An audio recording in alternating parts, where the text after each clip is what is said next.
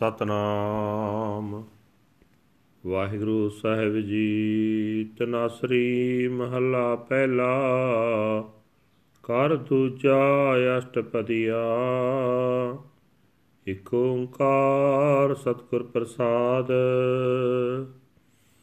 ਗੁਰ ਸਾਗਰ ਰਤਨੀ ਪਰਪੂਰੇ ਅੰਮ੍ਰਿਤ ਸੰਤ ਚੁਗੈ ਨਹੀਂ ਦੂਰੇ। ਗੁਰ ਸਾਗਰ ਰਤਨੀ ਪਰਪੂਰੇ ਅੰਮ੍ਰਿਤ ਸੰਤ ਚੁਗੈ ਨਹੀਂ ਦੂਰੇ। ਹਰ ਰਸ ਚੋਗ ਚੁਗੈ ਪ੍ਰਭ ਪਾਵੈ, ਸਰਬਰ ਮੈਂ ਹੰਸ ਪ੍ਰਾਨ ਪਤ ਪਾਵੈ। ਕਿਆ ਬਗ ਬਪੜਾ ਛਪੜੀ ਨਾਏ ਕੀਚੜ ਡੂਬੈ ਮੈਂ ਨਾ ਜਾਏ ਰਹਾਉ। ਰਖ ਰਖ ਚਰਨ ਤਰੇ ਵਿਚਾਰੀ। ਦੁਬਦਾ ਛੋੜ ਪਏ ਨਿਰੰਕਾਰੀ। ਮੁਕਤ ਪਦਾਰਥ ਹਰ ਰਸ ਚਾਖੇ। ਆਵਣ ਜਾਣ ਰਹੇ ਗੁਰ ਰਾਖੇ। ਸਰਵਰ ਹੰਸਾ ਛੋੜ ਨ ਜਾਏ। ਪ੍ਰੇਮ ਭਗਤ ਕਰ ਸਹਿਜ ਸਮਾਏ। ਸਰਵਰ ਮੈਂ ਹੰਸ ਹੰਸ ਮਹਿ ਸਾਗਰ।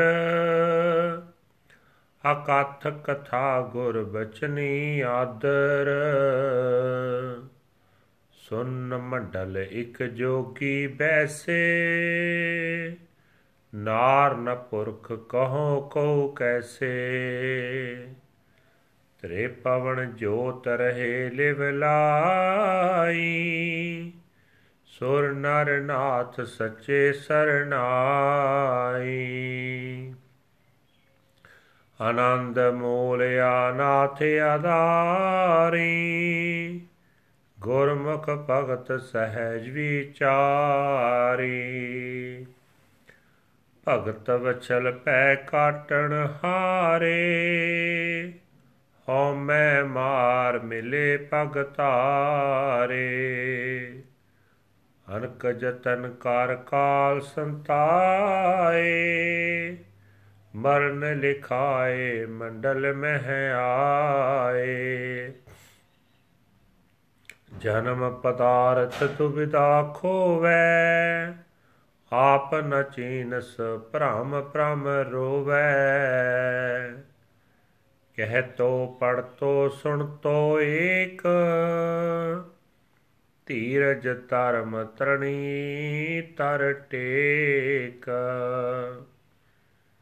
ਜਤ ਸਤ ਸੰਜਮ ਹਿਰਦੈ ਸਮਾਏ। ਚੌਥੇ ਪਦ ਕੋ ਜੇ ਮਨ ਪਤੀ ਆਏ ਸਾਚੇ ਨਿਰਮਲ ਮੈਲ ਨ ਲਾਗੈ। ਗੁਰ ਕੈ ਸ਼ਬਦ ਪਰਮ ਪਉ ਪਾਗੈ ਸੂਰਤ ਮੂਰਤ ਆਦਿ ਅਨੂਪ। ਨਾਨਕ ਜਾਚੈ ਸਾਚ ਸਰੂਪ। ਸਾਚੇ ਨਿਰਮਲ ਮੈਲ ਨ ਲਾਗੈ। ਗੁਰ ਕੈ ਸ਼ਬਦ ਪਰਮ ਪਉ ਭਾਗੈ। ਸੂਰਤ ਮੂਰਤ ਆਦਿ ਅਨੂਪ। ਨਾਨਕ ਜਾਚੈ ਸਾਚ ਸਰੂਪ। ਵਾਹਿਗੁਰੂ ਜੀ ਕਾ ਖਾਲਸਾ। ਵਾਹਿਗੁਰੂ ਜੀ ਕੀ ਫਤਿਹ। ਇਹ ਹਨ ਅੱਜ ਦੇ ਪਵਿੱਤਰ ਹੁਕਮਨਾਮੇ ਜੋ ਸ੍ਰੀ ਦਰਬਾਰ ਸਾਹਿਬ ਅੰਮ੍ਰਿਤਸਰ ਤੋਂ ਆਏ ਹਨ। ਸਾਹਿਬ ਸ੍ਰੀ ਗੁਰੂ ਨਾਨਕ ਦੇਵ ਜੀ ਪਹਿਲੇ ਪਾਤਸ਼ਾਹ ਜੀ ਦੇ ਤਨਾਸਰੀ ਰਾਗ ਵਿੱਚ ਉਚਾਰਨ ਕੀਤੇ ਹੋਏ ਹਨ। ਘਰ ਦੂਜੇ ਸੁਰਤਾਲ ਦੇ ਵਿੱਚ ਗਾਉਣ ਦਾ ਹੁਕਮ ਹੈ, ਅੱਠਾਂ ਪਦਿਆਂ ਵਾਲਾ ਇਹ ਸ਼ਬਦ ਹੈ, ਪਰਮਾਤਮਾ ਇੱਕ ਹੈ, ਜਿਸ ਦਾ ਨਾਲ ਮਿਲਾਪ ਸਤਿਗੁਰੂ ਦੀ ਬਖਸ਼ਿਸ਼ ਦੇ ਨਾਲ ਹੁੰਦਾ ਹੈ। ਗੁਰੂ ਸਾਹਿਬ ਜੀ ਫਰਮਾਨ ਕਰ ਰਹੇ ਨੇ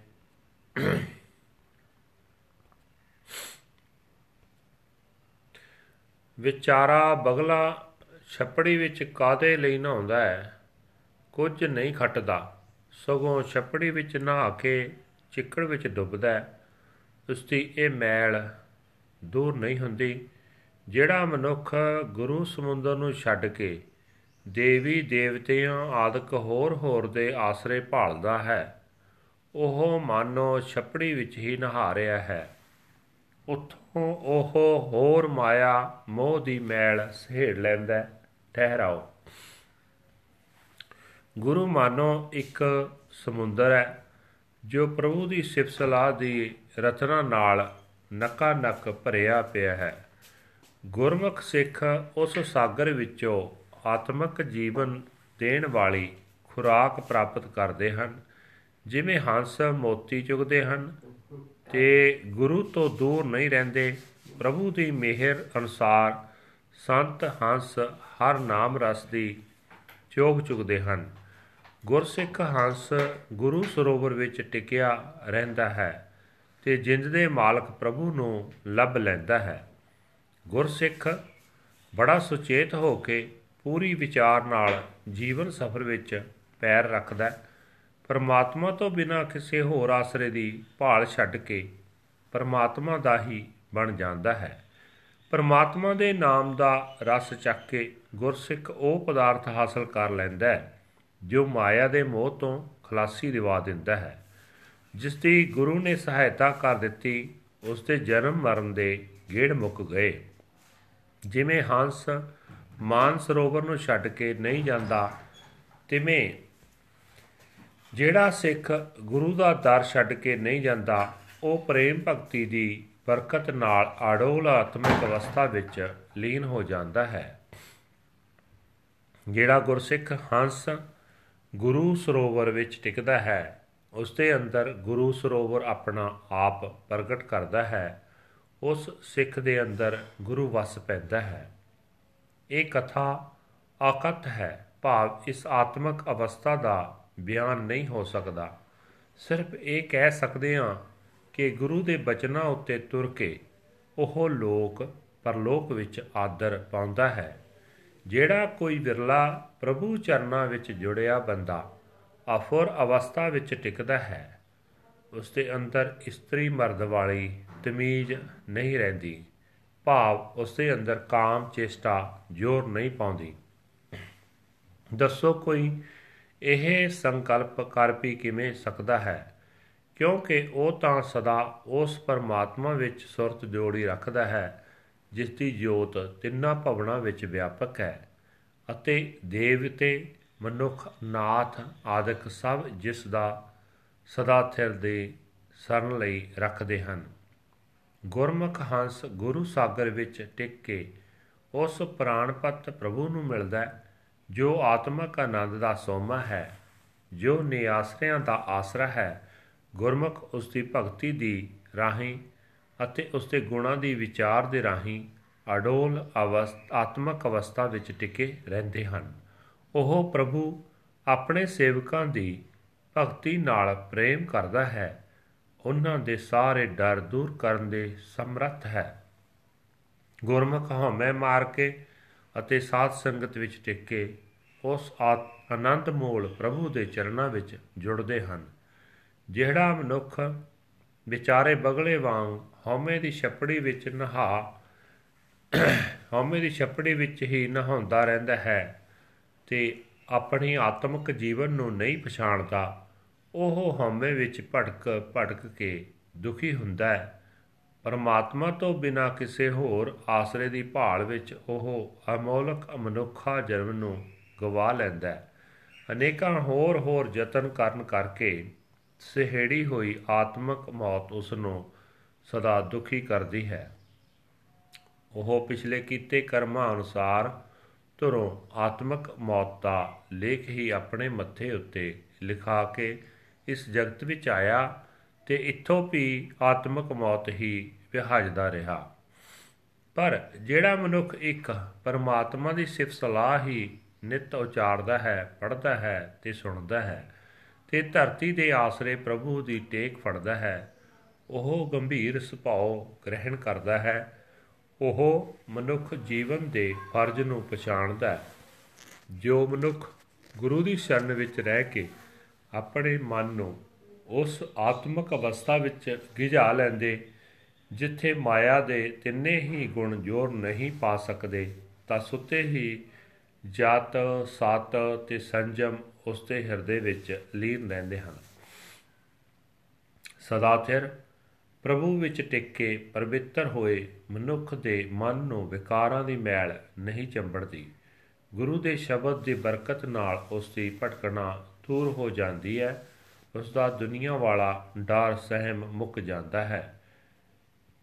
ਗੁਰੂ ਨਾਨਕ ਸਾਹਿਬ ਜੀ ਕਹਿ ਰਹੇ ਨੇ ਕਿ ਨਾਨਕ ਵੀ ਉਸ ਸਦਾ ਥਿਰ ਹਸਤੀ ਵਾਲੇ ਪ੍ਰਭੂ ਦੇ ਦਰ ਤੋਂ ਨਾਮ ਦੀ ਦਾਤ ਮੰਗਦਾ ਹੈ, ਜਿਸ ਵਰਗਾ ਹੋਰ ਕੋਈ ਨਹੀਂ ਹੈ, ਜਿਸ ਦੀ ਸੋਹਣੀ ਸੂਰਤ ਤੇ ਜਿਸ ਦਾ ਵਜੂਦ ਆਦ ਤੋਂ ਹੀ ਚਲਿਆ ਆ ਰਿਹਾ ਹੈ।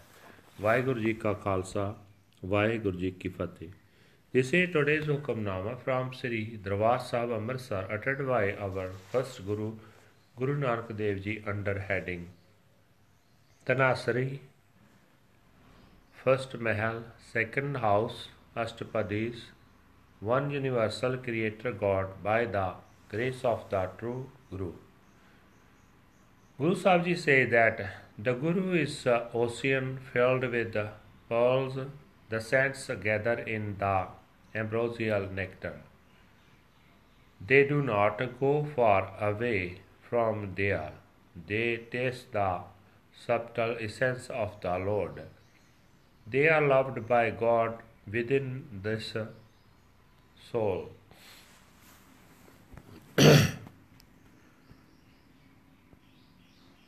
they are loved by God within the, this pool.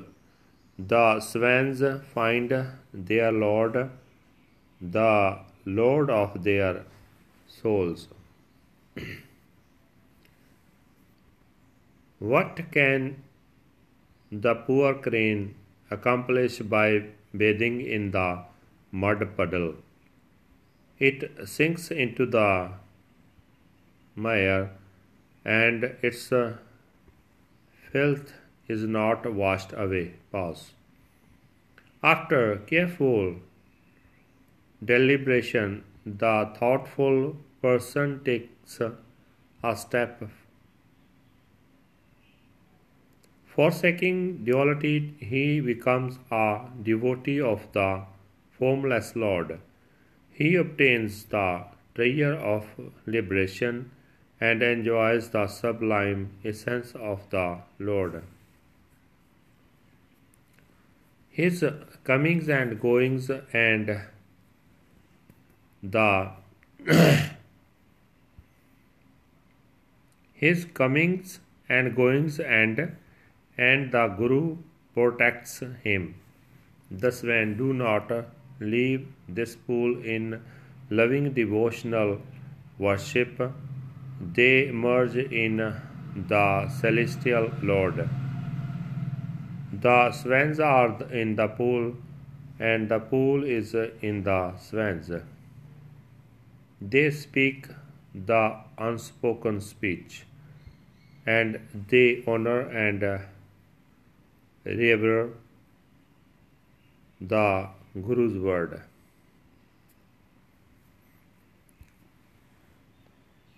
The yogi, the primal Lord, sits within the celestial sphere of deepest samadhi. He is not male and he is not female. How can anyone describe him? The three worlds continues to center their attention on his light.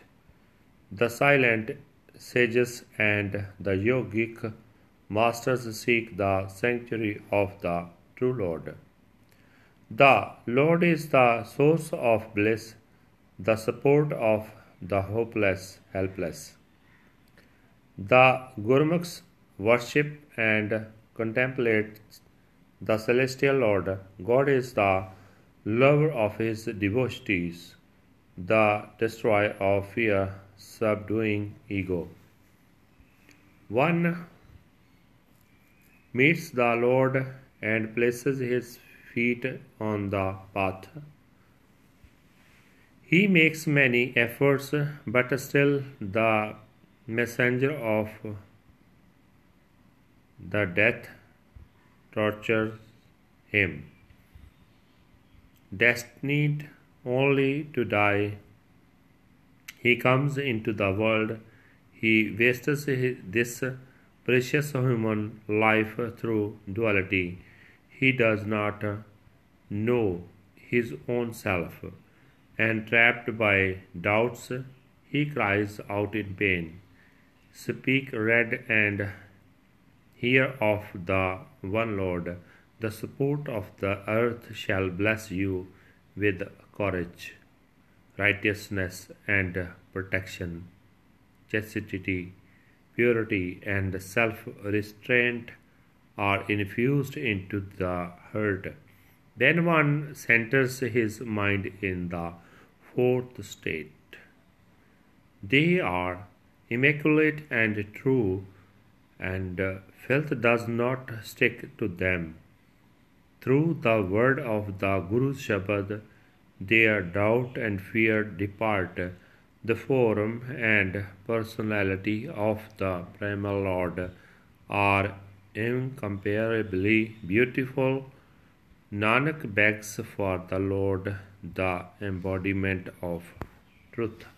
Waheguru ji ਕਾ ਖਾਲਸਾ ਵਾਹਿਗੁਰੂ ਜੀ ਕੀ ਫਤਿਹ।